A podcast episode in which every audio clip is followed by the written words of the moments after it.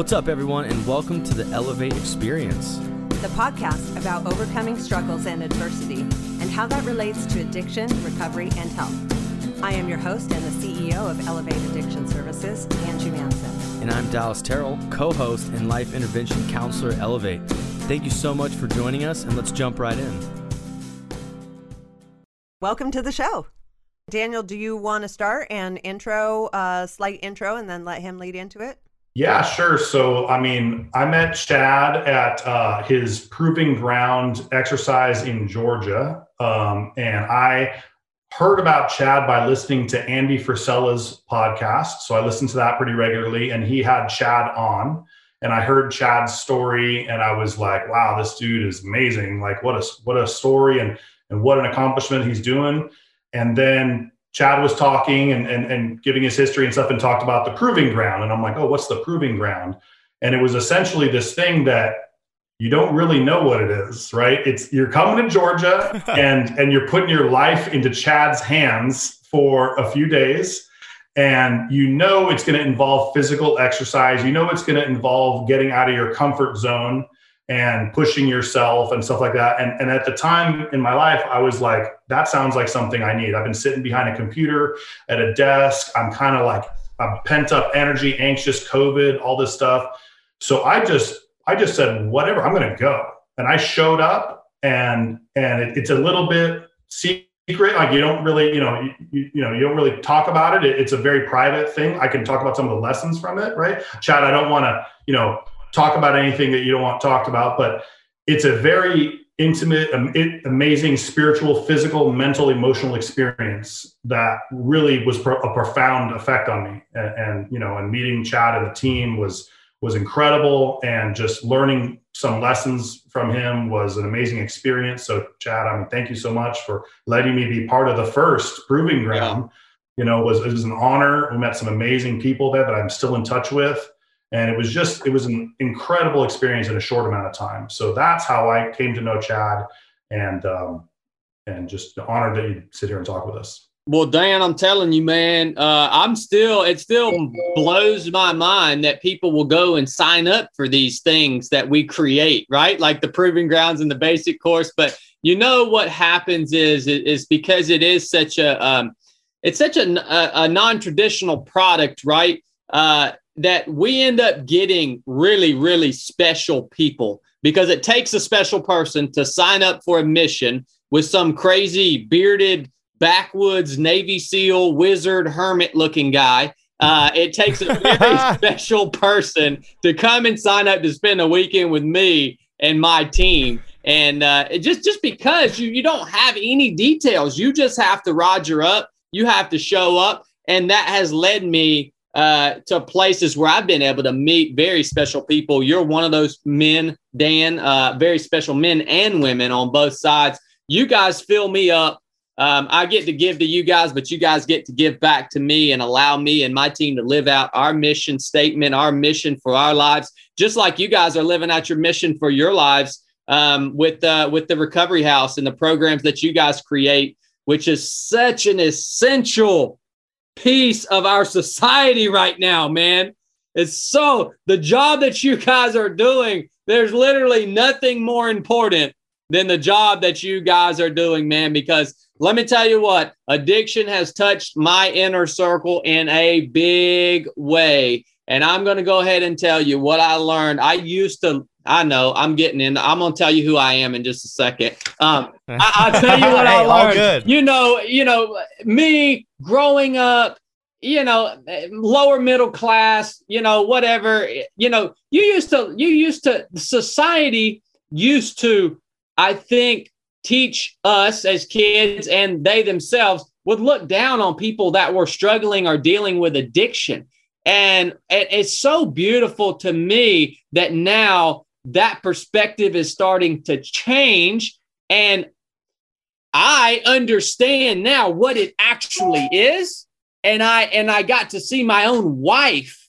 Like I knew she was a beautiful, loving, amazing person. But when she was bound up in that battle that she was fighting when she was bound up it, within that in that disease, man. Like it was just it was just bad. She it, she couldn't she couldn't, and it was I knew she was locked in there, man.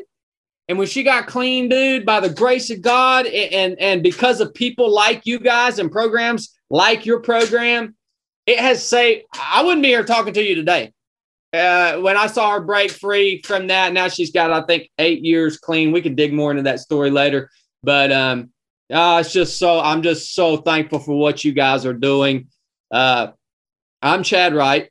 Dan wanted me to tell you who I am. I'm sorry. Y'all can edit that whole out if That's you a want. great intro. Um, I'm Chadd Wright. Uh, I, I was born and raised in North Georgia, and I had a and and at one day uh, after shortly after I had graduated high school, I was working a construction job uh, here in North Georgia. I didn't like school. I didn't like the corporate thing. I didn't like any of that stuff. It didn't fit. I like being outside. I like do it like I was gritty, man. I've always been gritty, right? Grit. I don't know if y'all understand what grit is, but it's you better figure it out because it takes some grit to get through life, right? And I was always had a little grit in me, right? And I was working this construction job, and all of a sudden this this banner pops up on the on the computer. This was in 2006. It said Navy SEALs, the hardest military training in the world. And uh, and I thought, you know what? I can sit here and do this job for the next rest of my life and make, you know, four or five hundred dollars a week, live paycheck to paycheck, and uh, never really get ahead.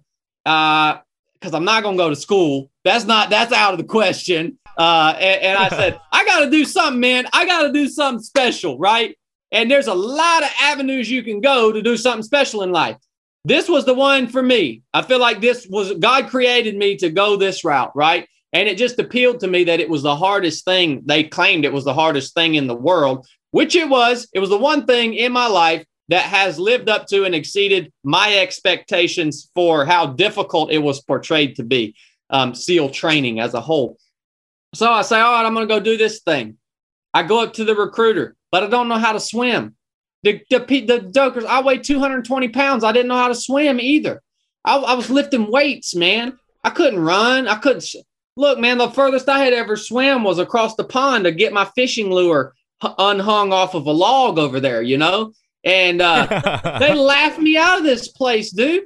And so uh, finally, I keep coming back, and and they tell me, all right, you got to pass this this swimming, running, push up, pull up test.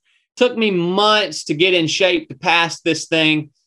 Finally, passed the test, and I get my SEAL contract. Join the Navy. Oh, get to the last day of boot camp in Navy, in the Navy, and they pull me out of formation. I'm getting ready to go from boot camp to Navy SEAL training, BUD/S they pull me out of the formation. They say, Chadd, you got to go up to medical, man. Uh, there, there's something there's something wrong with your your uh, your physical. And I said, all right. So I had left everything. By the way, I had nothing. I, had, I gave my truck to my brother. I had no possessions. Left everything in order to pursue this goal that I set for myself. Walked into medical that day on the last day of Navy boot camp and uh, the dive medical officer proceeds to tell me that they found a seven centimeter pericardial cyst on my heart. Now, the interesting thing about this cyst is it was an asymptomatic condition and it was also a very rare condition. So the doctor basically says, Hey, man, you can never be a SEAL because we're worried when you go diving underwater as a combat diver or you go way up in the air as a as a uh, skydiver the pressure change could potentially burst that cyst on your heart. But as long as you don't dive or jump, you're good, man. This thing's never going to give you any problems in your life. So we're not taking it, we're not removing it. That's not an option. We're going to send you out to the big Navy and uh, you'll never be able to be a SEAL, but go have a good career out in the big Navy. So all that I had aspired to do was literally taken from me in that single moment, and I was given a definitive answer um, that not this is not going to be an option for you, Chadd. Um, removing this thing surgically is not an option. Uh, you just got to find something else to do, buddy. I'm pat you on the back, right? and, Mm. wow. Yeah. So um, so I got out of the Navy, and uh, cut all ties with the Navy. Actually, I, I got out on an administrative discharge. It's basically a breach of contract because the Navy, I could no longer, I had a SEAL contract, but I could no longer be a SEAL because I wasn't qualified because of this heart condition. And uh, I got out of the Navy and um, got back to my hometown here in North Georgia. Of course, everybody thought all the dudes that I grew up with that I said, "Oh yeah, I'm going to be a Navy SEAL." Oh, and they all of them when I left, they were like, "Oh yeah, he'll be back." Right? That's no, dude. This is Chadd, right? Even the Bible says a prophet has no honor in his hometown. Man, this is Chadd. We grew up with Chadd. he can't be a SEAL. And, and so I show back up a few months later, and of course they're all like, "Oh, okay, he's back." You know, he quit. That's what everybody does. Everybody quits SEAL training. We started our SEAL training class with 300 men handpicked from American society. We graduated with 18 at the end of six months. Wow. Everybody quits, man. Don't let people blow smoke up your butt and say they got injured or they got rolled or they got no, they quit. That's just what people do. It's that hard.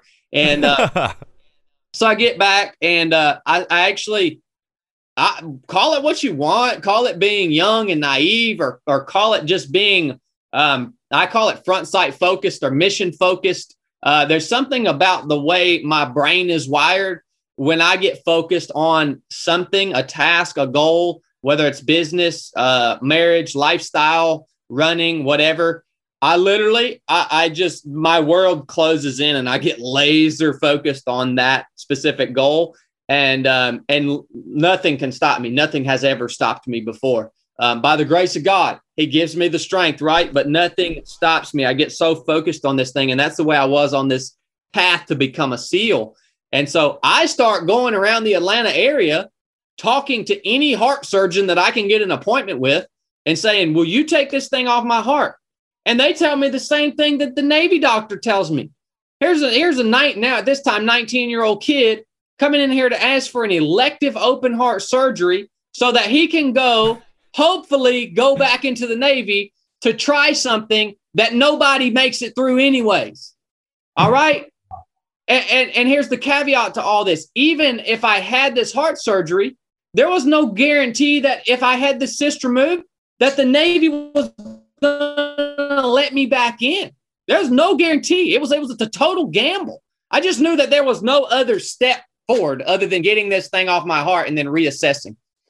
Finally, found a surgeon after about four appointments, three or four appointments, that was willing to perform this surgery. He was the leading heart surgeon in Atlanta at the time.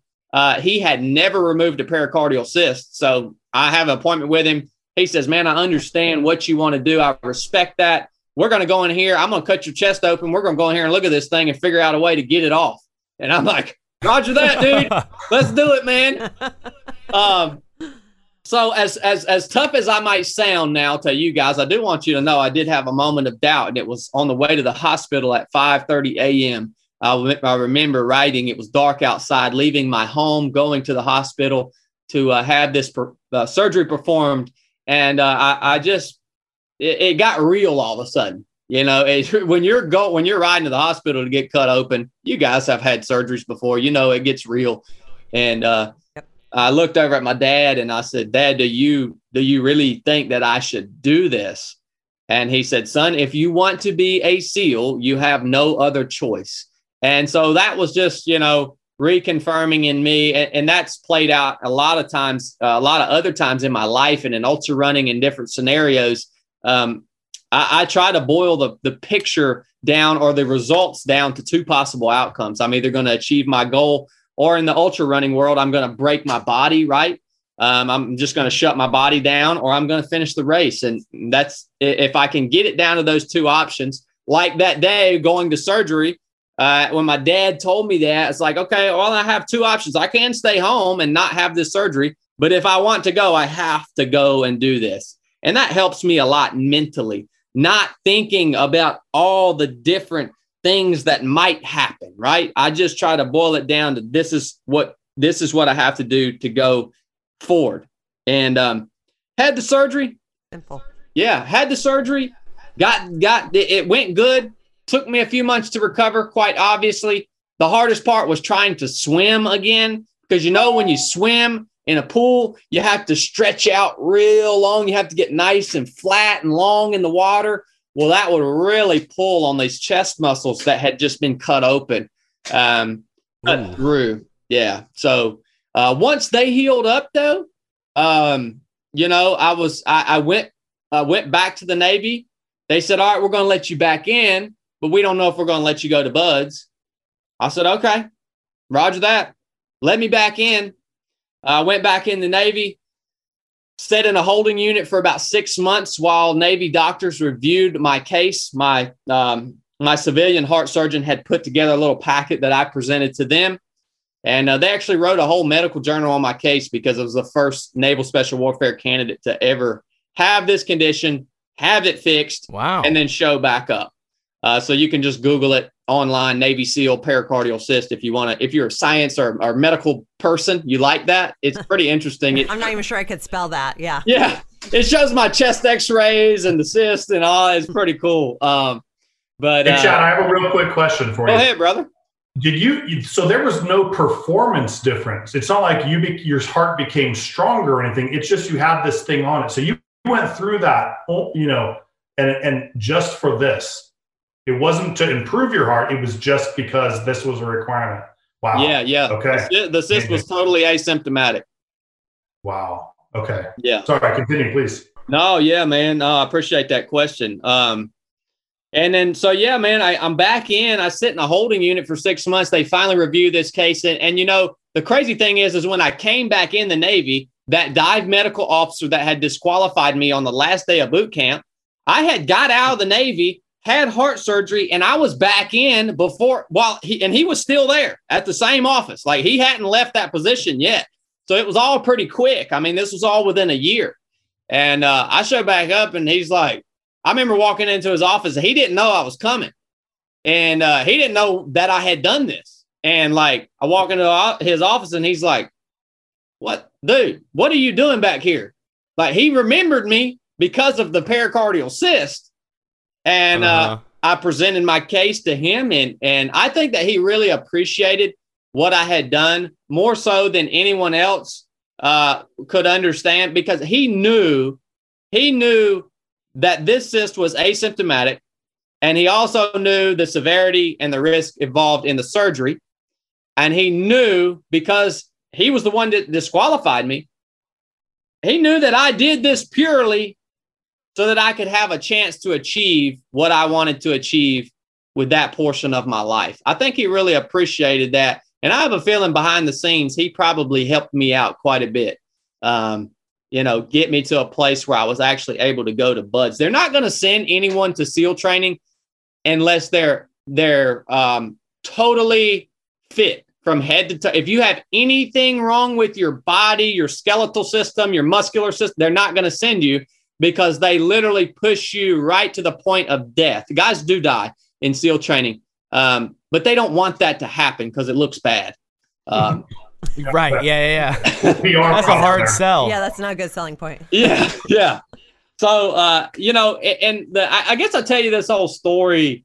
Um, and, and, not to be cliche, you may have heard this before, but I, I mean, I'll, I'll just be straight up honest with you. If I would have went to SEAL training the first time before I had this heart surgery and this this whole being uh, having everything taken from me and and and all this happening, I don't think I would have made it. To be totally honest with you, if I can honestly assess myself prior to that furnace of adversity that I had to go through in order to just toe the line, I do not think I would have made it through SEAL training. I really don't. Just to be honest with you, I don't think I had what it took mentally or physically, right? But when it was taken yeah. from me, um, it, it set me on fire, dude. I got I got so hungry and so front sight focused. And this process that I had to endure forced me to invest so much into this project, right?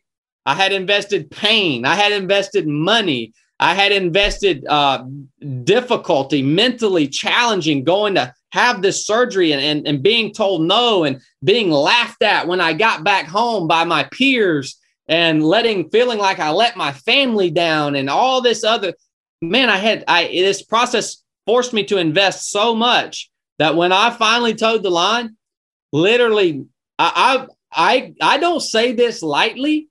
I would have died before I left from that training. They would have had to kill me. I don't say that lightly. I'm very familiar with death. I, I, I understand death. I understand what it means to say I would die for something, and I would have, but it was only because of that process that I had to endure leading me up to that point. You know, it's an interesting thing as you reflect back on that. I believe God creates us all for a very specific purpose within the body of Christ, right? So the what what God created Dan for, I can't do it, right? It, it, your your your created purpose is so unique that no one else on earth can fill that purpose within his body, the body of Christ. And I look back on that, and if, if I can say I truly believe that God created me to become a SEAL and serve and have those experiences in that portion of my life, he knew the process that it was going to take to get me to the point that I was going to be able to get the job done. And he just had to take me through it. And, and I stuck with it long enough. If you stick with that process long enough, you actually get forged to a point that you cannot deviate from it. It's impossible to deviate from it. That's how I felt when when I after I had had this heart surgery, I had stuck with this process for so long. We as humans like to think that we're in control and that that we always have free will that oh, after this heart surgery, I could have still just said, ah, I'm going to change. No, there was no changing my mind. I could not deviate from this path. That is how I felt. And it's a, it's an awesome thing. You may only get that once or twice in your life, right? But it, it will happen. The reason most people don't reach that point is because before they get to that point, they quit. Yeah. Wow. Yeah, I feel lucky. I've uh, well been on that same path for 27 years now. I'm still on that same path. Have not varied from it at all. So, but I think I'm uh, lucky and unusual. Yeah, awesome, man. 27 years, no kidding. That um, yeah, that's amazing. And you know, so I make it through SEAL. I, I know I'm talking a lot, guys. You guys stop me if you. I'm just That's walking good. you through the story, No, man. that's good. Uh, so, you're, so now you get No, I love that. But I did have one quick question. Do you feel like, be, like you said, coming back, you're not sure you would have made it through the first time, but what you went through to get back, do you feel like that gave you an edge over your fellow uh, SEAL people as far as wanting it more and putting more into it? oh, 100 percent. And success, more success? A hundred percent. I mean, I, I had um I, I got I got awarded the hard charger award of my class. I mean, uh, you know, yeah, a hundred percent. I mean, nobody nobody there wanted it worse than me. Um, you know, but yeah, I mean, God bless them, man. I'm thankful that they didn't all have to go what I had to go through. But nobody there wanted it worse than me. I can go ahead and tell you. Um, Right on. so I went straight through, uh, no issues, no no roles, no performance issues, nothing. Went straight through training with the same class, BUD/S class two seven eight, and uh, graduated uh, BUD/S SQT SEAL qualification training. You you know you actually train for four years as a SEAL before you ever deploy and go to combat. So it's a it's a long long journey to get to that point to where you're actually operating as a SEAL operator. Um, I ended up spending uh, about 12 total years in the Navy, had a successful career uh, in the actual SEAL teams after training, got to deploy all over the world and, and really um, uh, forge a new perspective on, uh, on life and what's out there in the world and I got to do some really cool stuff, help people along the way.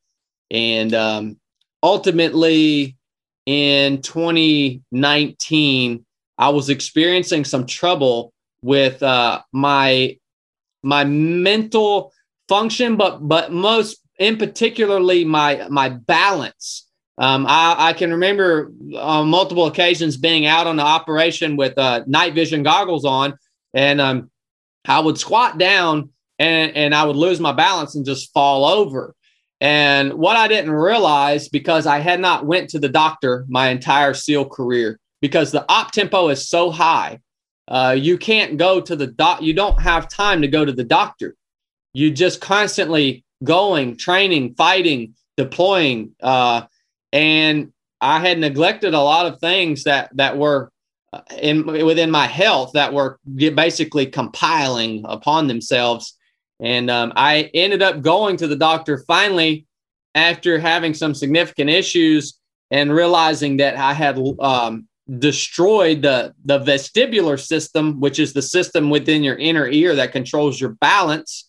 Um, on my left side, I was completely deaf on my left side. Obviously, I knew that. I didn't tell anybody about it. But what it was, I was a breacher in the SEAL teams. A breacher builds bombs, and we breach walls or doors or whatever it may be in order to get the team into the target, whatever whatever the target complex is. And you're in the front of the the patrol, and you move up, you place your charge, and then you move back, and you set that charge off with the the blast wave that comes off of that explosion because I'm right handed.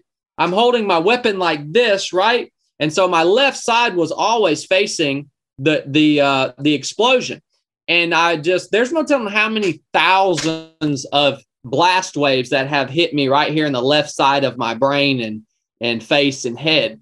Thousands. And what's that? Thousands. Yeah. Oh yeah. Yeah. I mean, in in, in in breacher school alone, you're you're setting off.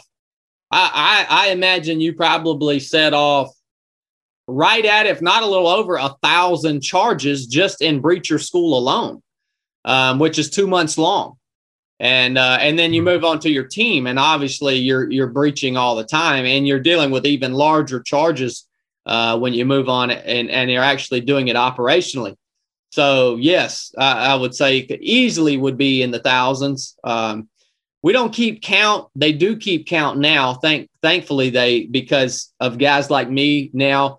They make uh, they make operators wear a sensor on their body armor that actually keeps count of how many blasts they're exposed to, right? And um, there's oh, a lot of stuff being being being improved when revolving around TBI. Now I'm so thankful for that. Wow. So then you get discharged because of this condition. And then how did you feel when they said your career is over? Was it your choice? Was it was it they were told you you have to go? What happened? Yeah. Or were you just ready?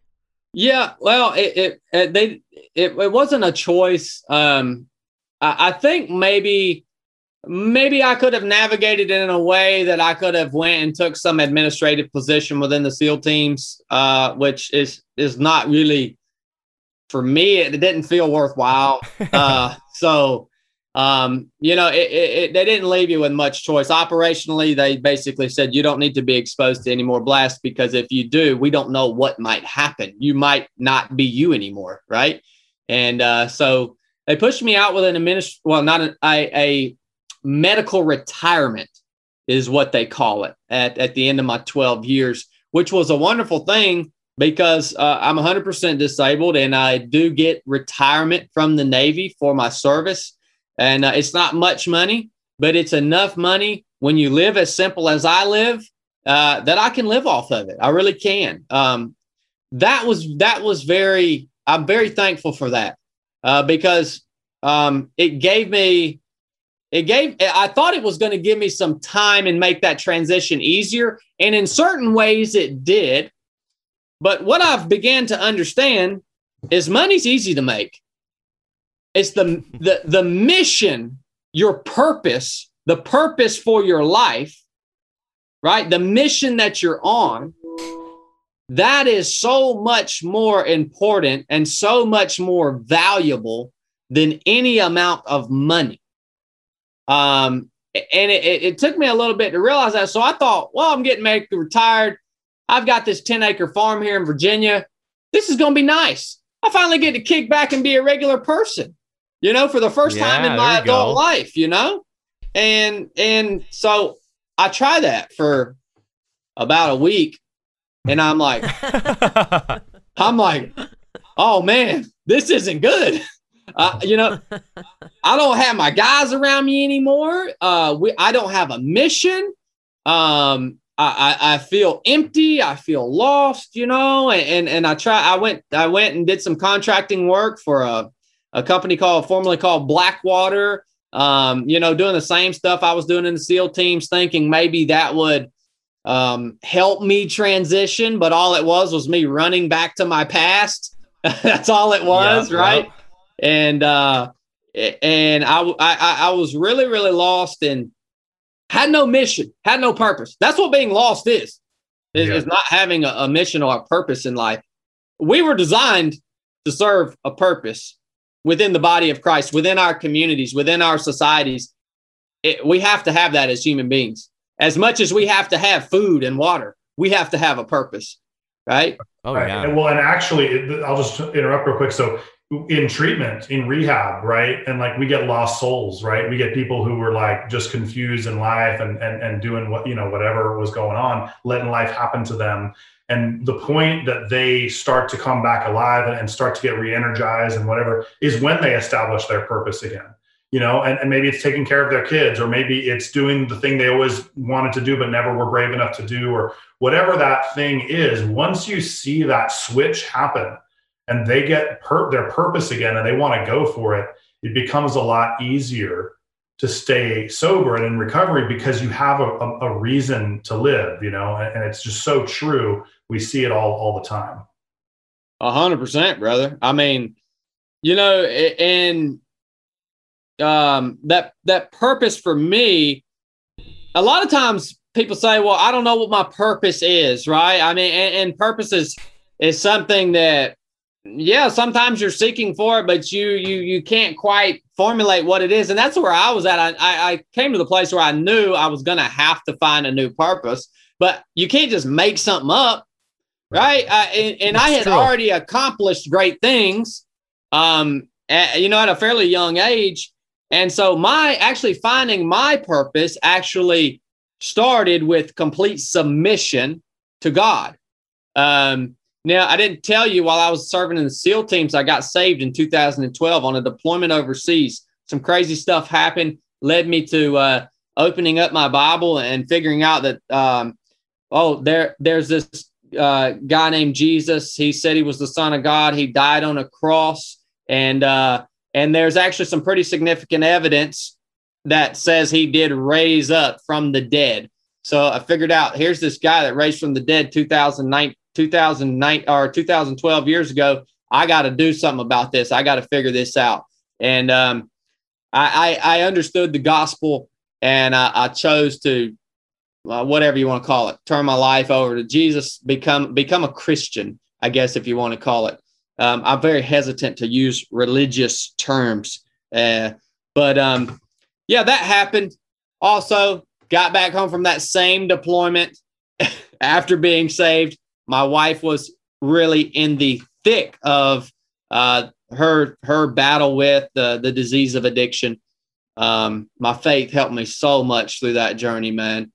Um, but yeah, so what was that like? You went away and she was one way, and you came back and she was completely in a different way. Like, how long did it take you to figure that out, or was it very obvious for you, or what was that process like?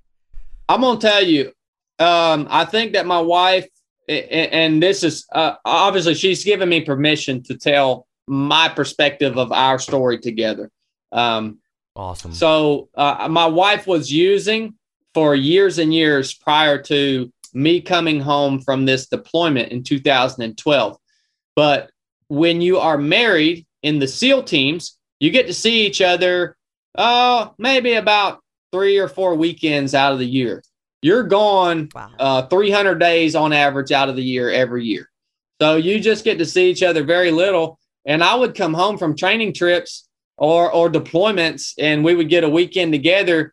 And if you notice something's a little off, that's not the time to talk about it. I mean, you know, you're you're you're lusting after each other. You're just uh, oh, enjoying yeah. the time, you know. And so it was it was maybe some signs that something was off, but nothing. It didn't seem like anything that was going to spiral out of control. Um, and I was also very naive uh, when it comes to to the drug, you know, the the the not only drugs but addiction. I was totally naive to it. I had no idea about it. Um, I didn't even think it could turn into to a big issue. you know, you're like, just stop. Yeah, okay, I was like, yeah, whatever. and and uh, when I did get home from this deployment in 2012, not only was she different, but I was different because when I left, um, I was a straight up hell raiser in the teams, man. I mean, you know, uh, that's just who I was. I, I, don't have to tell you the laundry list of sins that were a, a big part of my life and of my marriage. It, that, but you can name one, and I can guarantee you I was probably doing it. And uh, when I got saved by by the grace of God, uh, He changed me overnight, brother. I mean, I got it all. I got it all in one night. Totally, totally I don't know how else to put it other than saying I was born again, that I was literally a new creation.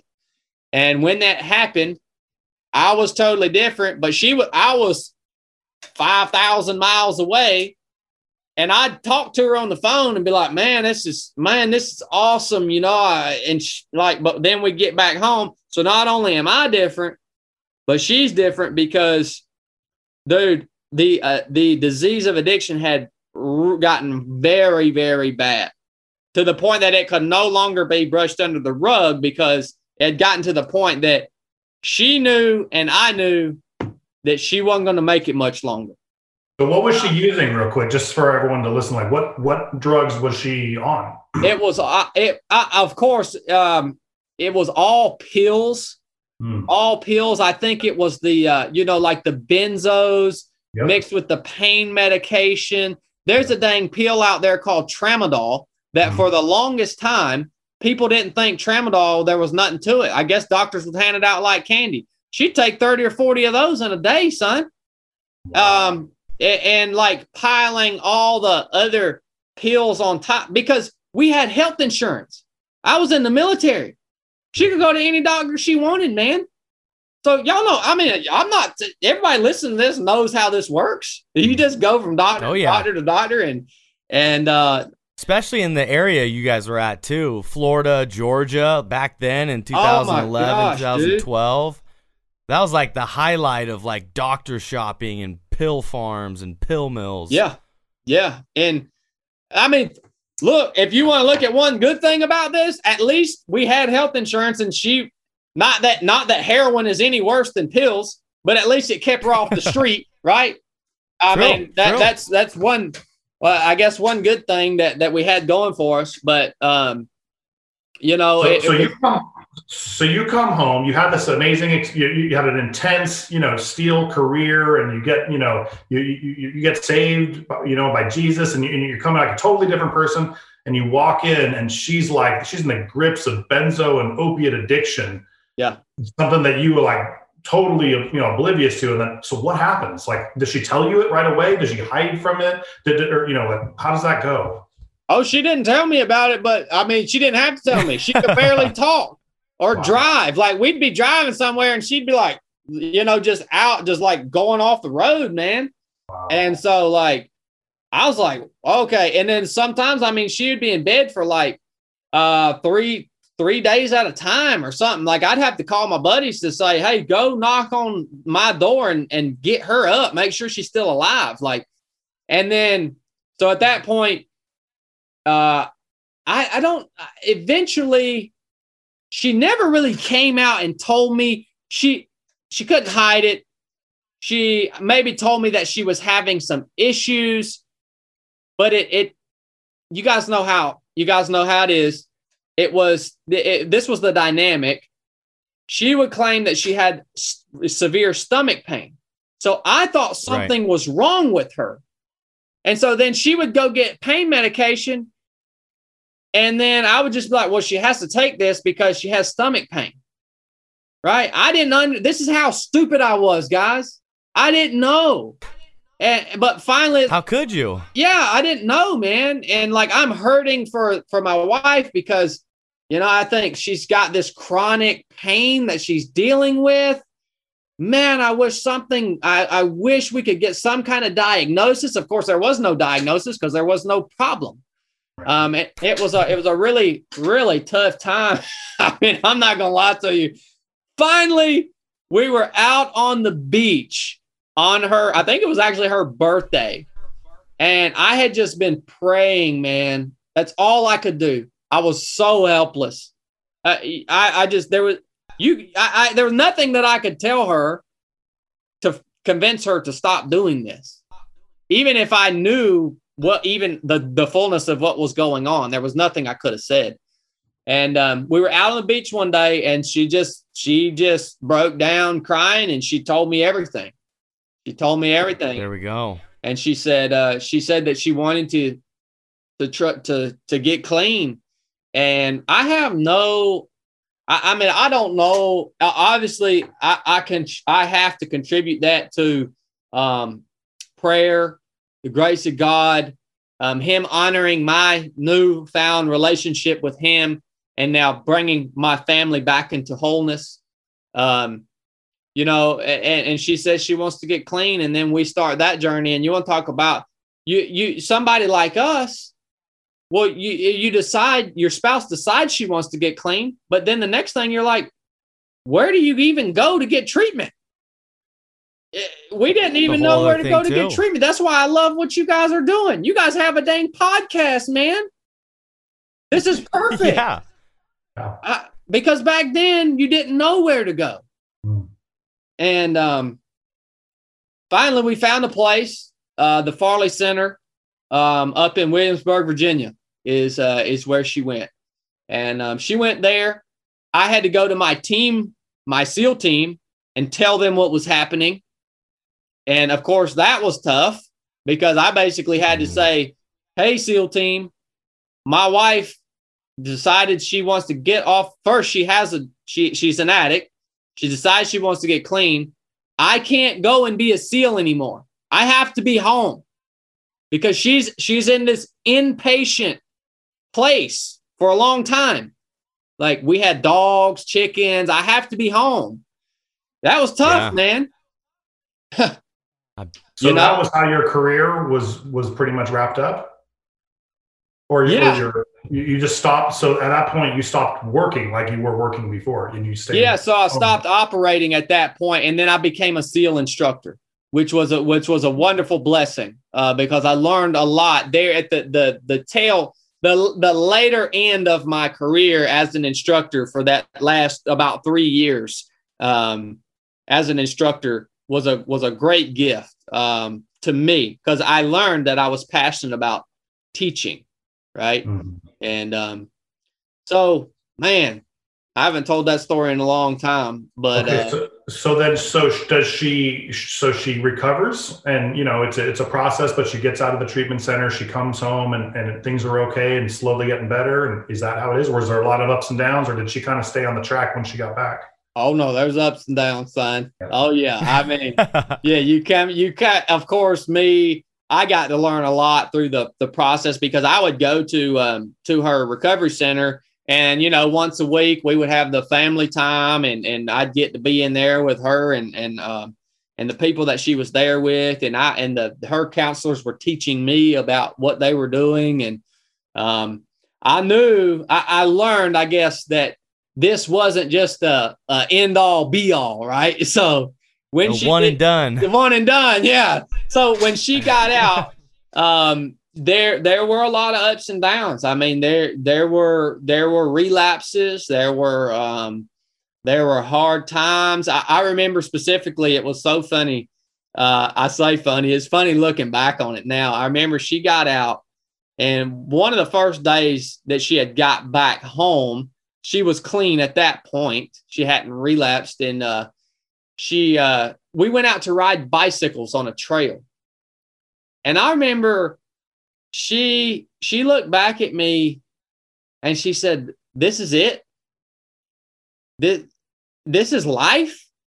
Mm. And I was like, "Yeah, this is this is what life is. It's it's we come out here, we we get to ride our bicycles and see this beautiful nature, and then you go home and you got dishes to wash and you you got you got work to do, and and like you know, there's, and, and I just that was a an epiphany for me. Like this was her first time experiencing what life really was as an adult. Yeah. And it didn't seem too exciting to her. It's like, no, yeah. Like, this is how it, what? Yeah, it's it's different when you're high, I guess. yeah, I, I, mean, it's all yeah. you're just in a you're you're in a whole different reality, really. I guess is what what was happening, and and I can't see it from her perspective, but that was my understanding of it. Um, but we stayed Definitely together. Part of the trap what? Part of the trap. You know, this is boring. Being sober is boring. Yeah. But being high is so much fun. So it's part of the trap of getting sober is learning how to have fun being sober. Oh man, that's awesome. right. Because you're dependent upon a substance, taking a pill or something to give you your, you know, entertainment, your stimulation. And when you don't have that, and you're not being stimulated by the world. You got to re- learn how to re-engage with the world again, so that you then are stimulated by what's there you know you don't see it at first. You don't see the beauty or you don't see the nature. You don't you don't feel it because you've just been used to taking a substance for your stimulation. And th- this is why i'm so you, you know it, it, really ticks me off man when, when i see and, and look man this is just me. You, you, guys don't have to have the same opinion as me but I, I see guys like this joe rogan guy and um and and and, he, and even some other big influencers that that promote smoking weed, that promote um, this these psychedelic drugs, and promote all this stuff. And, and I'm like, are you serious, dude? Like, you are obviously a unhappy person. If you need to get high to experience the fullness of life that life has to offer, like you need you need to step back and think about that, man and, and it's and everybody you know this this whole this whole thing is it's front and center in our society. And and it's just it's just the it's just a buy it's, it shows me that all these people that think that they're that they've got it all figured out they don't got it figured out man. Mm. because i don't need any substance to experience the fullness of life every single day man and for these guys that are influencers to promote things like that, it's so screwed up, man, because people are looking up to these to these influencers.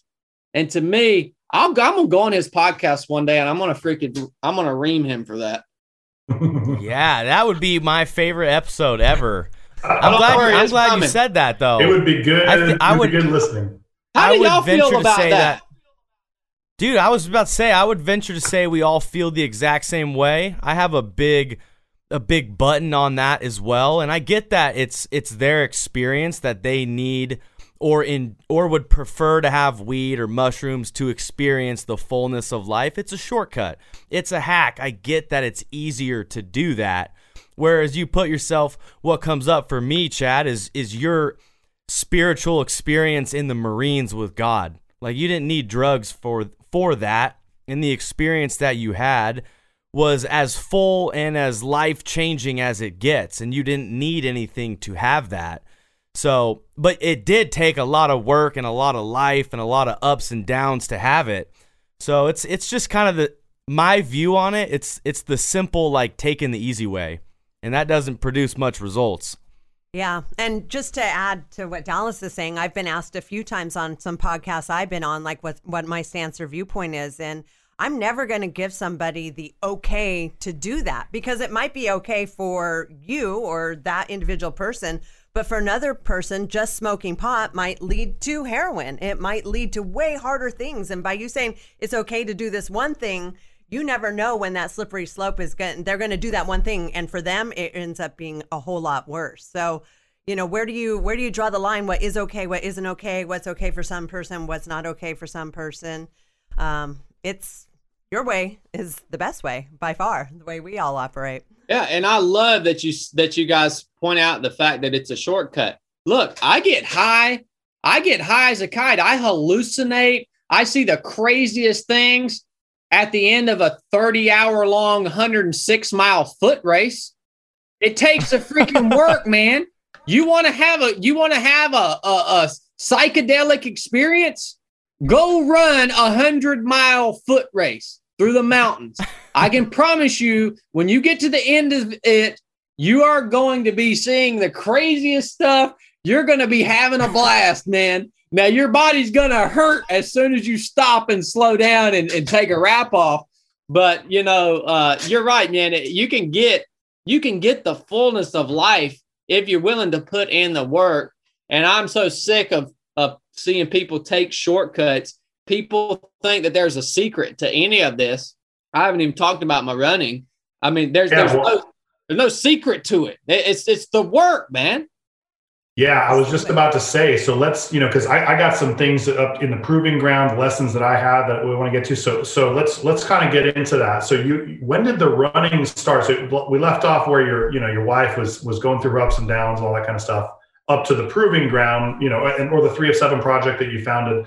So so at what point did you start running for 50 miles at a time or, or whatever? Like how did that happen? I started running about uh, I'm gonna say about eight months before I got out of the Navy. So I knew my my SEAL career was co- going to come to an end, um, and I I I knew that I was going to need something in my life that was going to challenge me on a high level personally. Hmm. Uh, so I I've I've enjoyed running throughout my career in the SEAL teams and my one of my teammates said, "Hey, there's this race in the mountains of Virginia, and it's 50 miles long." Of course, I didn't think that I had never heard of anybody running that far, and uh, I said, "Well, all right, man, we'll go and do it." And we went and did this race, and and it it literally obliterated me. Like I mean, did you finish it? Were you? oh yeah, to, oh yeah. How long? How long does that take? I think I pro- I think I finished that 50 miler in it was nine or 10 hours probably. Um, straight running. No yeah, yes, yeah, straight running. Yeah. And, and, you know, uh, now, I mean, I look at a 50 miler as a sprint, but when you're first getting started, you know, it's, uh, it's a big achievement. And, and I, will never forget after that, I went and ran another 50 miler and I got like, I got like sixth place or something. And uh, my buddy that I had ran the first one with, he said, uh, "Chadd, you can you you can actually be good at this, man, if you want to pursue this." And um, and I said, "Yeah, you know, I, am enjoying it, and, and, yeah, I did pretty good. This is my only second one, and uh, I just continued to pursue it, and, and it was challenging me on a high level." and really what running has become for me, ultra running in particular, I've gotten to the point now that if I go run a race, I'm going to be, if I don't win it, I'm going to be in the top five. Every, I mean, I'll take all comers. I don't care who you are. Uh, that we got a race coming up in June, the Mid State Mile. I won it last year. It's a last man standing race. It keeps going until only one person's left. We got runners coming. That's crazy. Yeah, I mean, we got runners coming from all over the world, man, uh, or from all over the nation, because they want to beat me um, because I won it last year, and and now I'm some big you know social media guy, whatever you know, and and uh, I I don't believe that anybody in the world can beat me at that race. Uh, what about David Goggins? Oh, don't get me started on that guy. Oh, oh, oh, a can, a can of worms just got opened right now. What just happened? You know, man, uh, I, I try to I try to be respectful to all people. I, I, I think the I think the major issue with this guy, I have I have a few issues with this guy's message. One issue is the way he portrays the SEAL teams. You know why he was you know why he wasn't a good SEAL? Because he could not work as a team member. He's an individual. And that's an issue in my book. Um, I can see that. Yeah. Yeah, he, he could never assimilate into a team. And, and for, for, some, for society to look up to someone that can't assimilate into a team, that's a bad mentor to have. All right. And uh, and so that and also the, the whole message of uh, just stay hard and just you know be tough all the time. It's like it's like, dude, you don't have to blow smoke up my butt, dude.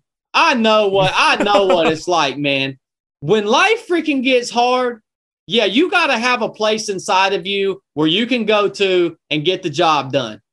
But when that job is done, you got to be able to come home and love your wife, your husband, your your family members. You got to be a be a normal dude. Sit down, eat some dang ice cream, man. Uh, whatever you want to do. But you got to have that place like Dan has. Dan's got that. I seen Dan coming up a freaking flight of stairs. He couldn't even walk. He was still going. He had he Dan has a place inside of him that he can go to get the freaking job done, man. But guess what? When Dan got back home, I hope to God he took a wrap off and said that was an awesome accomplishment. I'm gonna take a day or two to rest. I'm gonna love. I'm gonna I'm gonna love on Angie a little bit. I'm gonna I'm just gonna be a, a, regular dude, man. And so that's my my thing is be hard when it gets hard. Be hard when life gets hard right? But you don't have to do that all the time. It's so unsustainable and it sets people up for failure. It, it really does.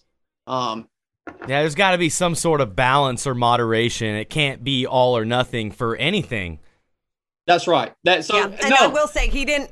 He came straight into work. We had our two day uh, quarterly uh, annual retreat. So he he went right back into work. I will tell you this. But so, he, took, he took the next weekend off. Don't worry. Check, check, check this out, though. I'm going to tell this story real quick. Okay. So when I got done with the proving ground, I went to Atlanta airport to fly home, right? The, the, the, we had the next, the day, this, you know, we, we ended it off and, and we all hugged and, and went our separate ways. And I, and I went to Atlanta airport to fly home. And I was so out of it that I looked on my boarding pass and it said that my seat was like B24. So I went to gate B24 and sat down and passed out. Boom. I was out like a light. I had like a, I was like, oh, I got to wait three hours. This sucks. Boom. Three hours went in a second. And so th- someone's calling on the loudspeaker, blah, blah, blah, blah, blah, blah, blah, blah, blah, and it wakes me up and I get drool. Like I was, I was out like a light and I and I wake up and I look at my boarding pass and I realize I am nowhere near where I need to be and my flight's about to board. So I like shake off the cobwebs and run across the airport. I was there three hours early and I'm sprinting across the airport to try to make my plane because I was so exhausted and out of it. And I, I just had such an intense experience that I just barely made it on the plane. Yeah, man. I'm and then I slept on the whole the plane, the whole, the whole. I think I was nonstop because I was out the whole time. I was exhausted, but it was amazing. I mean, it, it, was such an intense experience. I want to get into that a little bit. Well, and it was and it was great because he came back so fired up. Like I said, he came right into our annual meeting. He was so fired up with what he had learned with you and the tools and shared his experience with our group that it fired everybody else up to take on the year and, and do all the things and um, it, like how we could integrate a lot of what he learned into elevate going forward uh, especially with our exec team it was he was he was on yeah fire. Man, i want to send awesome. my i want to send my management team to the proving grounds you know what i mean like I, that's that's what i come back thinking like this is some real deal leadership life training that i want my guys to like experience well, brother, we'd love to have them, man. And and registration for uh, Three Troop 2022, January 2022, is open on the website, so that's there. Um, and, and I, I, just want to goes back, Dan. That that story in the and the story of our friendship goes back to the original question I was about to answer before Angie had to lure me in with a dang David Goggins comment. uh, if I had known. Look, back to my original train of thought. What running has become for me, and I run hard, and, and, and I and I do this because I feel like if a man like Dan is going to invest his money and his time into coming out and spending time with me, right? I need to be doing something in my own personal life that essentially qualifies me to be able to to be able to to be Dan's instructor for a weekend. Like if I would have just retired from the SEAL teams and just stopped there, to me, to me, I would not be doing my students justice, right? So ultra running has become for me a, a thing that I can go and do that I can really dig deep within myself. I can cleanse myself. I can build new content. I can learn new lessons about life and about myself. And I hope that my brothers and sisters that watch me um, and that trust me with their time, uh, I hope that I'm in a way earning that right. And if I ever stop earning that right, stop listening to me. Don't come and do what I do. And if you if you have someone in your life that you look up to as maybe your mentor or or something like this or that, and they they're not doing something on a regular basis to earn that right to be someone that you look up to or someone that you want to learn from maybe not even look up to because dan doesn't look up to me dan's a hard dude dan we and dan can learn from each other all right so if if it's somebody that you want to learn from make sure that that you maybe analyze them a little bit and say what is this dude doing right why should I go and learn from him? And that's what running has become to me. One one aspect. Oh, go back to Joe Rogan. What the crap has Joe Rogan done? He's a freaking comedian. Why am I going to try to learn from this guy? He's a comedian and he has a lot of money. He's how can he mentor me? Hmm. So that that running, uh, going out and running a race like the Mid State Mile and grinding myself just down to nothing, man. It's like, okay, I hope my brothers and sisters see this. I'm doing it for them. And that's what it is to me now. Yeah. Well, I'll tell you what, at the proving ground, everyone was terrified of of disappointing you because they knew that you weren't asking us to do anything you couldn't do with your eyes closed and blindfold, one hand behind your back. And so if we were going to complain or whatever that that wasn't going to fly and that's what we all signed up for you know and and and we all kicked each other in the butt and, and we all also picked each other up when we were down and it, that was a, such a cool experience talk about a team right? I mean you're talking we, we did some some exercises you know like in the middle of the night. I think you know I won't, I won't get into that but some some some drills in the middle of the night with headlamps on in, in very cold conditions that was intense. And and but it was it was teamwork. And it was like we were a chaotic mess of individuals like you know and we were all exhausted and you know just freaking out. And i'm like you know and then within a short amount of time we are a team and that was an incredible important lesson and like you get you know you get it like it's like a wow okay so when we're all trying to do things ourselves as individuals it's a lot harder than when we all like come together and do something and like it was a powerful lesson. A hundred percent, brother. It's impossible. It isn't that mission at the proving ground specifically. You know, Dan, because you know now what happens. It is impossible to do that by yourself. You, you just simply can't do it, right? Yeah. And and that goes back again to that that mindset of being an individual. Why that's dangerous and why that's going to limit you as a human being for the rest of your life until you can get out of that mindset until you can start thinking like a team member or a teammate or a team leader, whatever position you're in, uh, you'll be limited by that individualistic mindset. Man.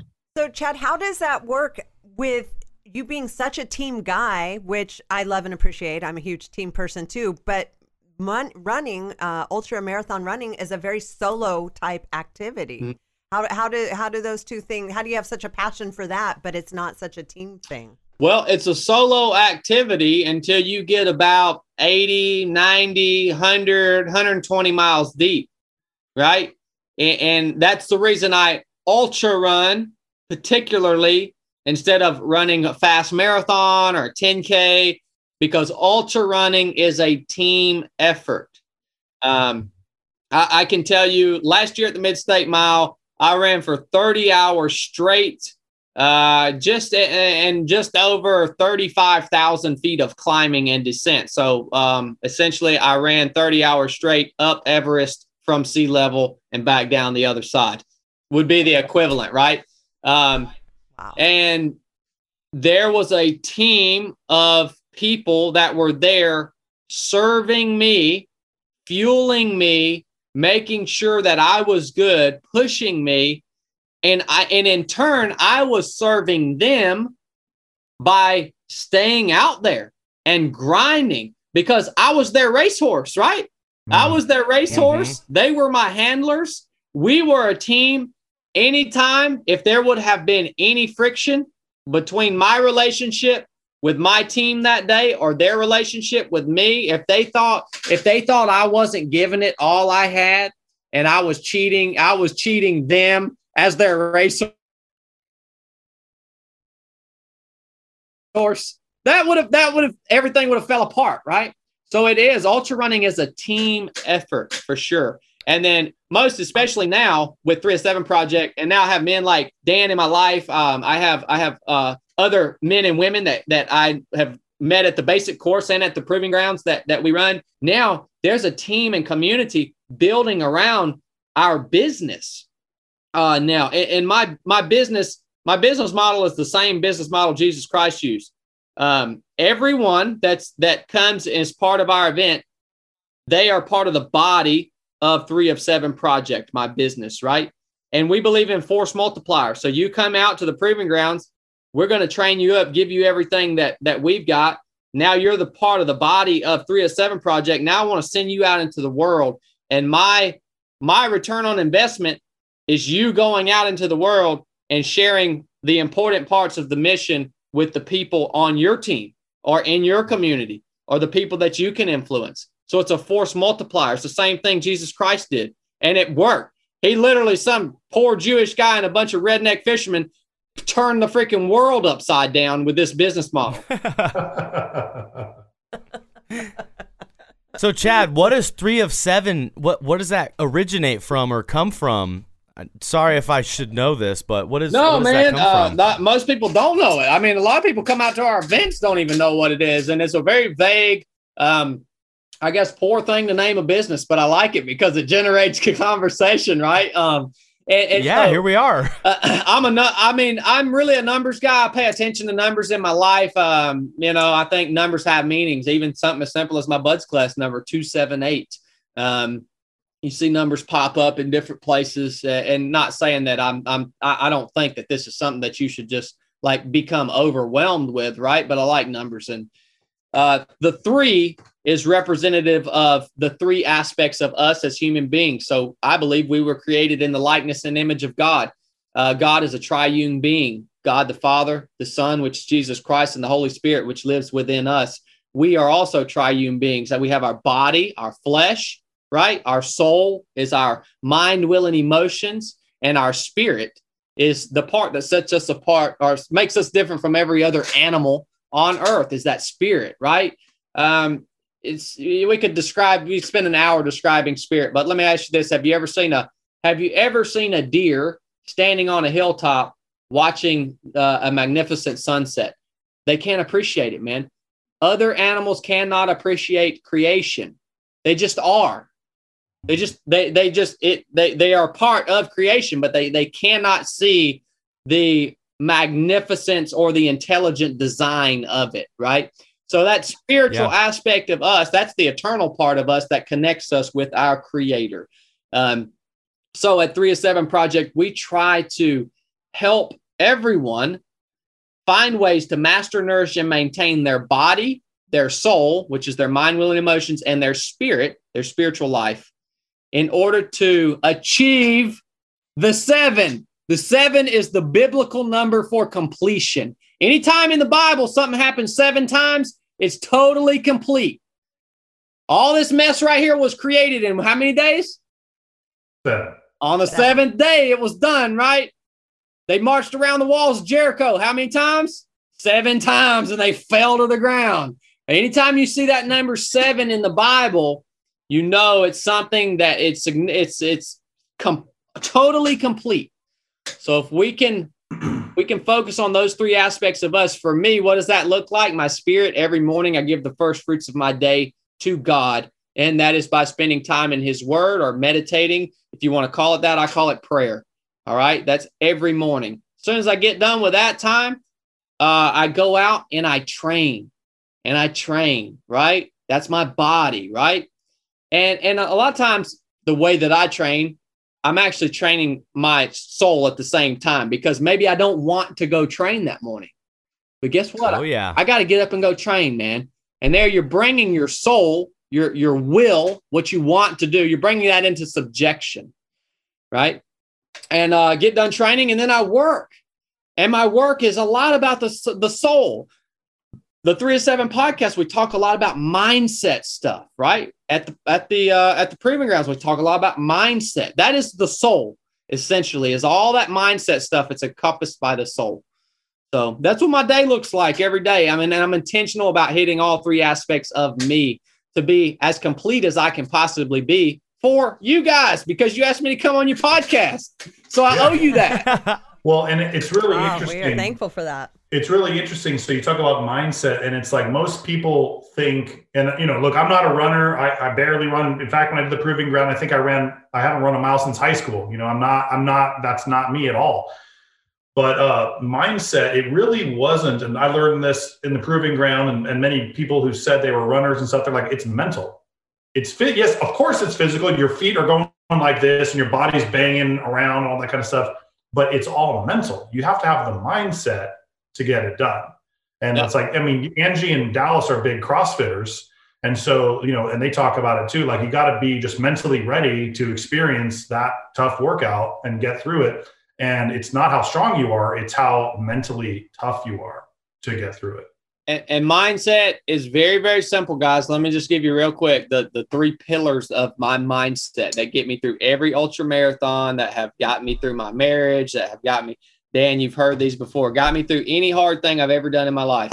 Very, very simple. This is so simple that you're going to try to nuke it. If you're listening to this show, you're going to try to nuke this, but it's so simple that that's just the way my mind works. The first one is being patient, being patient, being patient with three things that process that we're all enduring, right? Being patient with our teammates, the people that you're surrounded by, being patient with yourself when you screw stuff up, because you're going to screw stuff up, but you got to be patient with yourself, being present. When I won that mid state mile race last year, it came down to me and one other guy, Greg Armstrong. Greg ran for the American National Ultra Running Team. He had a resume that would put mine to shame. I didn't think I could beat him until a single moment. He came to me uh, when we were about, I don't know, I don't know how, 90 miles into this race or something. And he said, Chadd, we got six hours till we reach 100 miles. And uh, I just looked at him and smiled because I knew in that moment that victory was mine that he could not beat me anymore because he was no longer present. Right. I was focused on the mile that I had to run in that moment in order to stay in the race. He was looking six hours or however many hours ahead at what was potentially coming. Mm-hmm. All right. And I knew in that wow. moment he couldn't beat me. And there was actually a physical response to that. When he overextended himself mentally, his body started to shut down and he got to the point that he could no longer even walk and he collapsed across the finish line.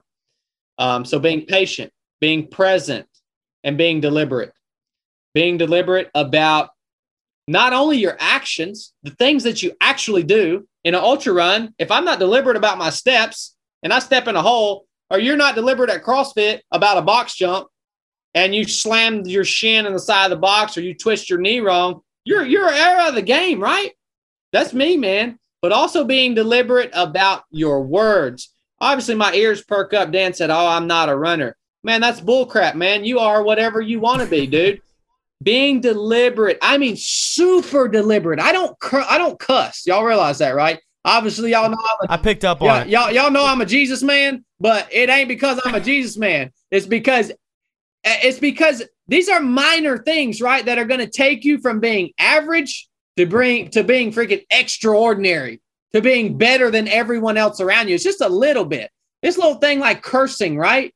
None of those words, none of those curse words in and of themselves has a po- have a positive meaning. They're not speaking any life into your situations. They're not they're not making they're actually they're actually dragging you down.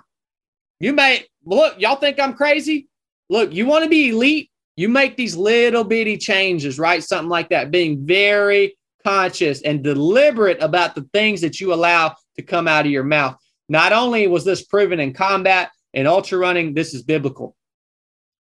Being deliberate about the input, hyper aware of what you're allowing to come in. So, not only what's going out, but what you're allowing to come in. All right, that's extremely important. Those are the three things that have forged that I guess those are the foundations of my mindset, right? So just to give you guys a tangible picture, when me and Dan talk about mindset, these are the things that we're talking about building, forging, practicing, uh, and enhancing. Things as simple as patient, being present, being deliberate, right? Yeah. And it's so interesting wow. how being patient, being present, and being deliberate in your actions, your thoughts, your intentions is a such a good parallel for being sober, right? For recovery. Because we, you know, we we do mindfulness at Elevate and we get people to stop and be present and you know become aware of what's going on, stop the race and, in their head and all that kind of stuff. They have to be patient. They all want to get into rehab and get out two weeks later and go on and live with their life. They can't they got work to do. They got to be patient. It's going to take a while. You know, they have to be deliberate with how they communicate with their family. It's got to be different. They've got to make amends. They've got to, you know, they got to own their experience. And, and so I think the, the three pillars are just such a, so relevant for running 100 miles at a time or more, but also, you know, living a life of recovery. You know, it, it's those things are like the foundational tools of success. Yes. Yeah, when you said deliberate and being aware of what's coming in, it also reminded me of, you know, recognizing toxicness that is influencing you. Uh, and and I like that half of the deliberate that you talked about because obviously we can be deliberate in our actions and thoughts, but are we being deliberate about what's coming in and creating you know unease in our bodies and minds? So i, lo- I love that part too because you have to address the toxicity at least you know when you're getting sober to recognize what it is and where it's coming from. A hundred percent. Truth is truth right? We can apply truth to all yes. aspects of our life absolutely 100% so I, I took a note here of, of, of, this thing that I was. So when, when you're doing the proving ground, you're doing all this physical stuff. You're doing this psychological stuff. You know all this crazy stuff. I'm just I won't get into it. It's it's a you got to go there. But there is like and I didn't know this, and of course, how could I have known it because I didn't know anything about it? But a lot of it is also sitting in a room and, and talking and, and, and discussing some some very intense things, which I was like, whoa, this is this is intense. It was amazing. And and one of these things that you said and I, I think I asked you a question. I don't even remember what I asked, but I was like, dude, you've been a Navy SEAL. You, you, you've been in combat. You've been in like the gnarliest, you know, situations and, and stuff like that. Like what, what was it that, you know, how do you overcome fear and fearing, you know, failure, like all that stuff that, that, that holds people back. And, and, and then how does that relate into your life? And you, you said something, I'm to try, I'm probably not to do it justice, but you said you can set yourself up so that you never fail. You always succeed and the way that you do that is that you set a standard for yourself and you live up to that standard honestly and truthfully. Now, you may not win the race, but you will you will finish the race if your standard is to run it and finish it. You, you know, and, and so what happens is is that people think in life, oh well, I got to win, and if I don't win, I failed. Well, no, you didn't fail. You failed when you quit right and it was that difference of like if you you know if you don't quit you're not failing and i was like and, and i don't know if i'm explaining it right but in my mind i was like wow so anything you want to do in your life as long as you set that standard of not quitting and you don't you're not failing you may not be the best guitar player in the world or run the best race or win and or win but you are comparing yourself to yourself and you're holding that standard and it's only when people quit and say, I'm not good, you know, I'm not good enough, I quit, that then they fail. And that's when all the negative emotions and all those kinds of things come in. And I think you gave an example of running one of these ultra marathons, and it's like a hundred, I don't know if it, what it was, 100 mile race or whatever. And you knew like two hours in of this massive 40 hour race or whatever it was, you knew you weren't going to win, but you ran it anyway and you could have faked an injury and everyone would have believed you and all that kind of stuff, but you didn't. And you ran it to the end knowing you weren't going to win it because that was the standard. And I was like, wow, that is amazing. Yeah, it's a totally different perspective on life when when you talk about living to a standard versus a result. When you live to a standard, uh, the standard is what is important, and the results can fall where they may.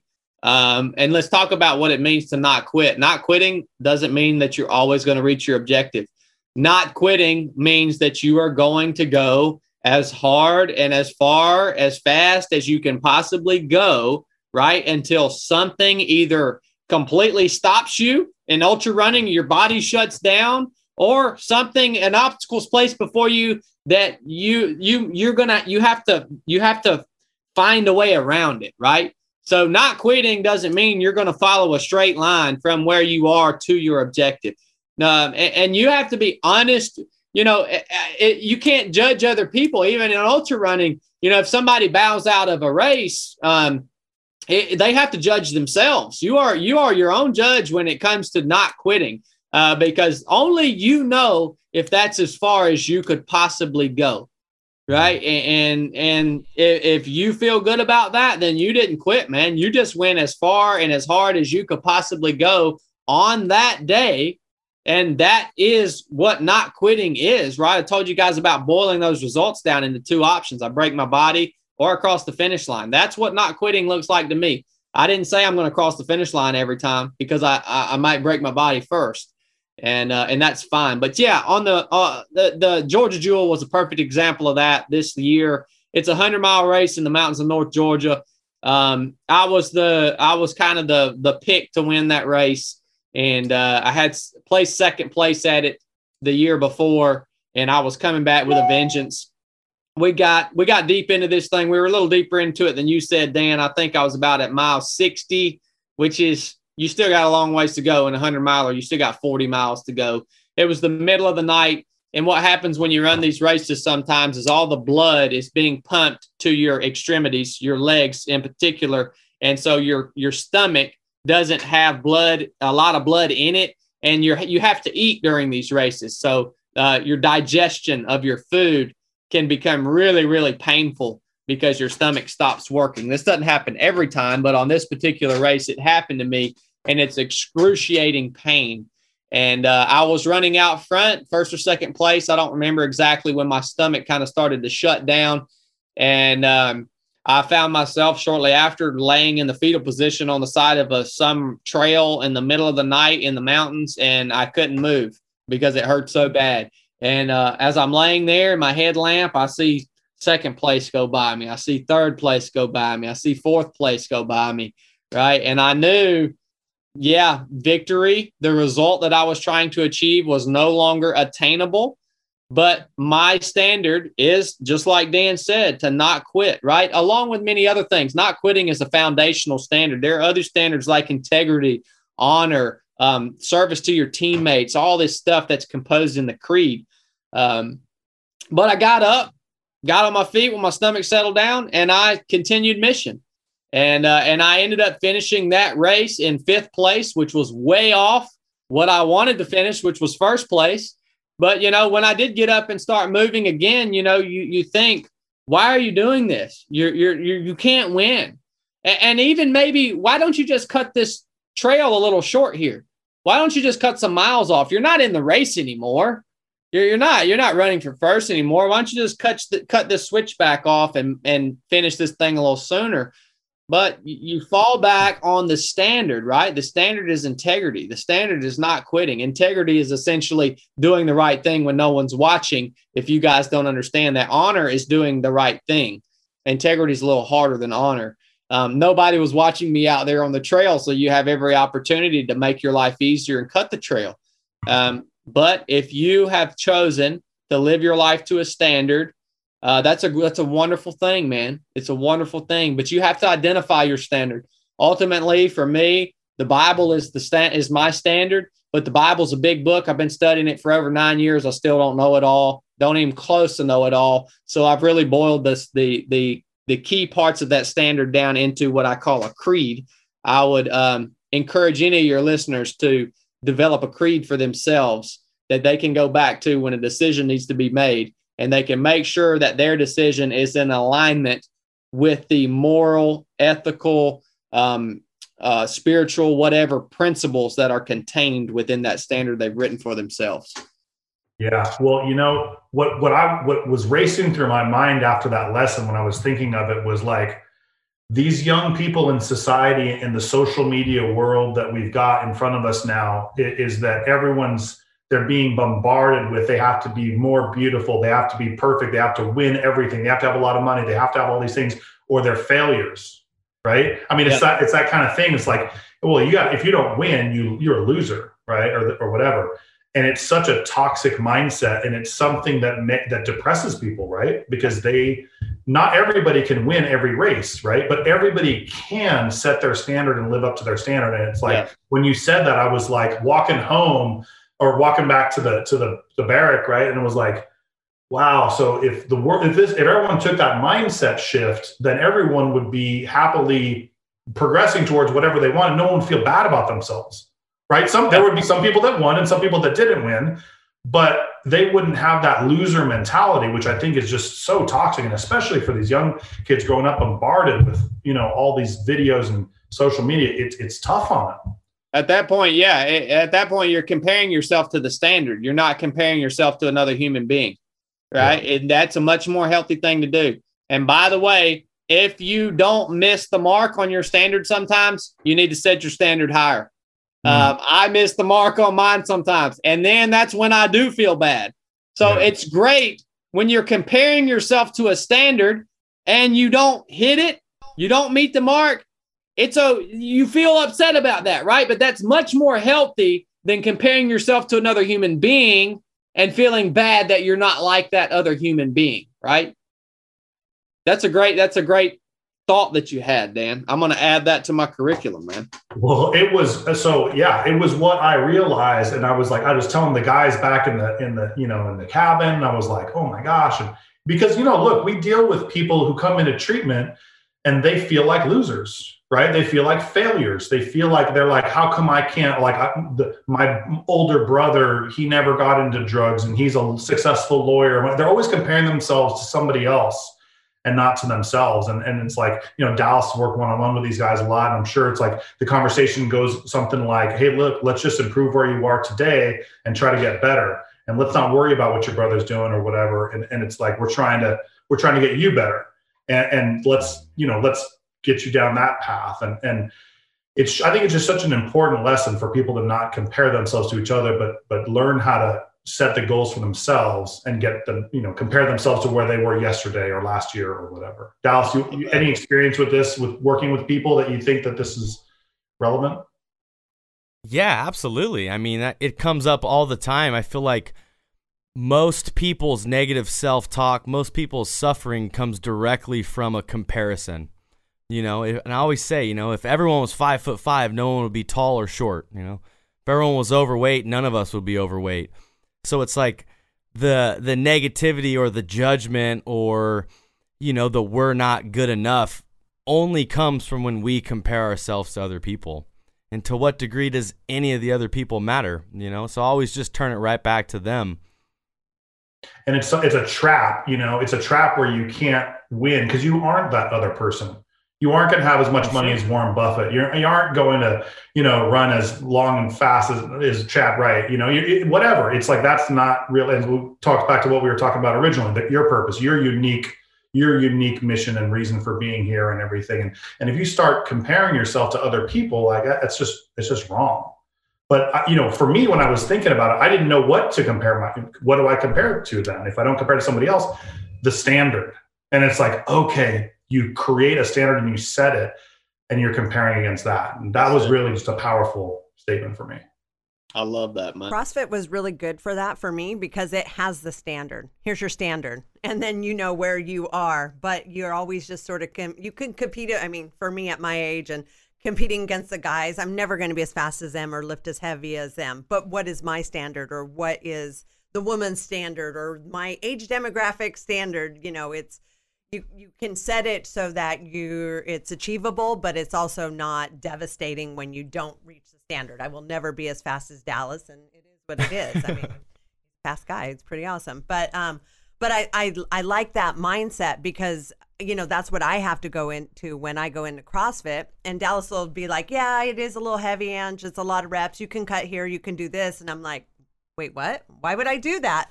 And so he just reverse psychologies me when I think I can't do it. And then it makes me want to do it even more because I know I have that standard. And although I was looking for him to give me permission to take the easy way out, I know at the end of the day, I'm not going to be happy with myself if I do that. And so, uh, but again, that comes with time and practice. It's not something that's really natural for a lot of people. It just takes like comfort and ease and doing things where you can find and be comfortable with having that standard there, I think. Yeah. 100%. And by the way, Dallas, I want to come compete against you in a CrossFit WOD sometime. So. Oh, oh, let's do it. Yeah, let's do I it. hope there's not a lot of running. hey, are you yeah, gonna take we'll, the cake, we'll bro? Let, we'll let Angie design the uh the the WOD, and we'll we'll, yes. we'll you can submit three strengths. I'll submit three strengths, and we'll go head to head.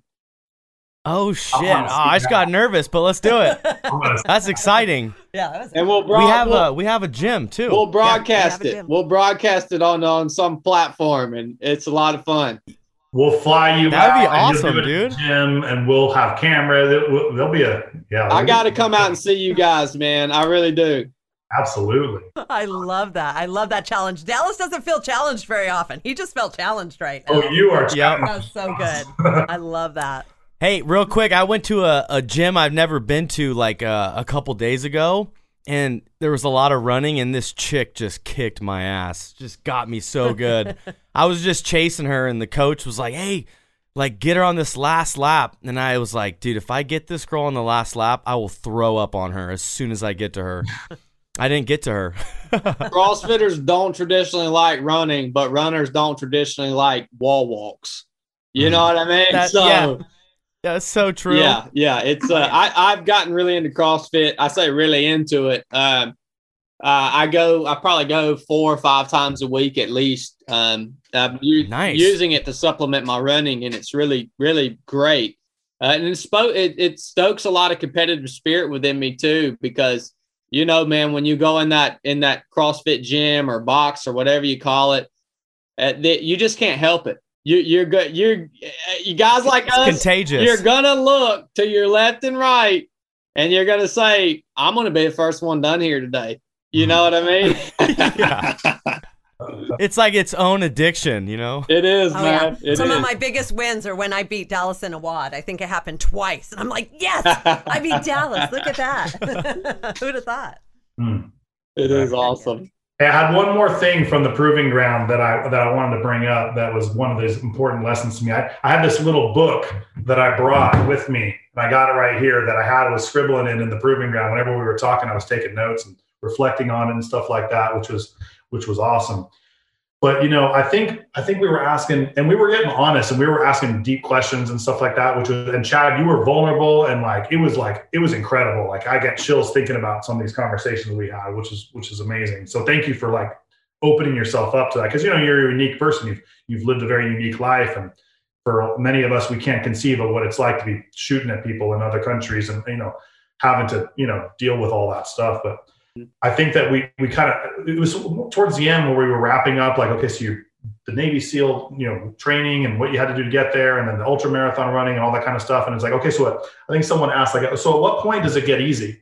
Like at what point does it like okay I got this now like it gets easy like is it at 50 miles is it 100 miles? And you're like and you said something I don't know if, I, if I'm going to say it right but it was like it just does it doesn't get easier. You just build more capacity don't try to make it easy because you're going to set yourself up for failure right? And i think that, that it was like like a crossfit WOD like if you go in and that WOD is easy like that's probably not then you're probably not doing what you're supposed to be doing right? You're supposed to always keep pushing yourself. And so that mindset again kind of back to society like the, they want to take the easy way out or whatever the shortcut or whatever and it's like that's not the way.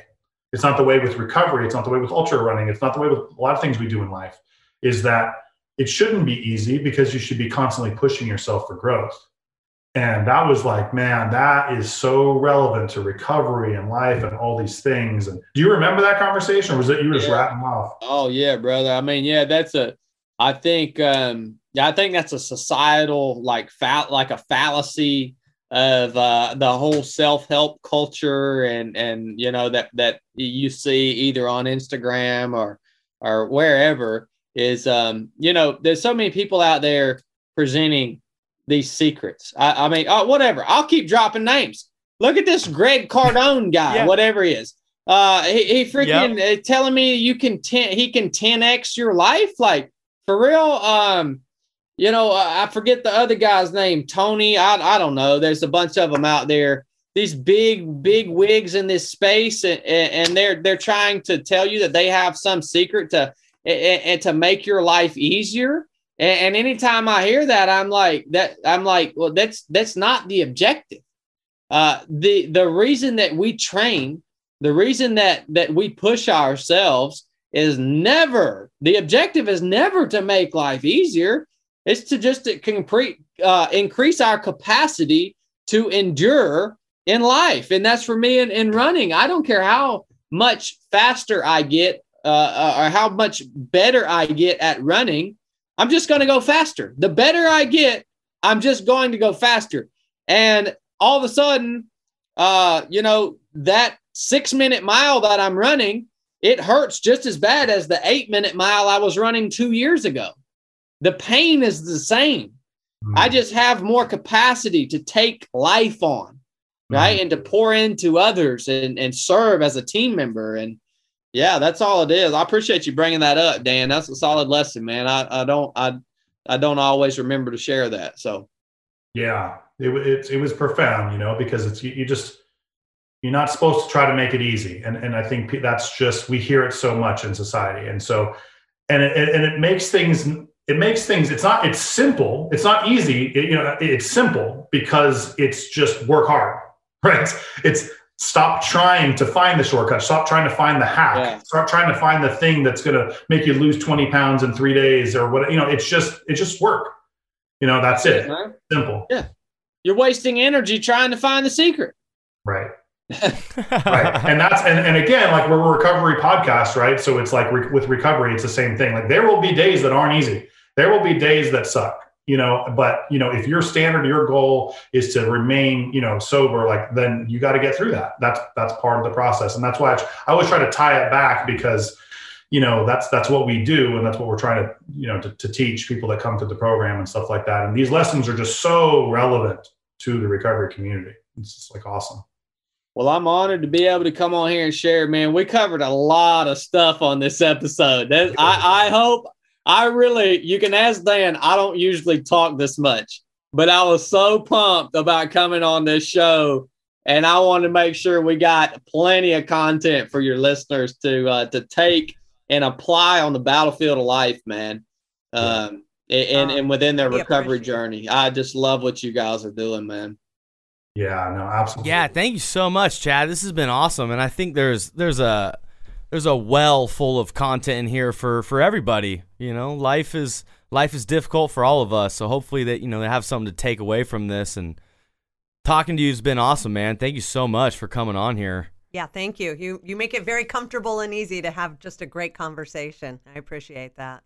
Well, y'all let me know when you're ready for me to come out there to well, y'all in California. Yes. Mm-hmm. Man, daggone California, man.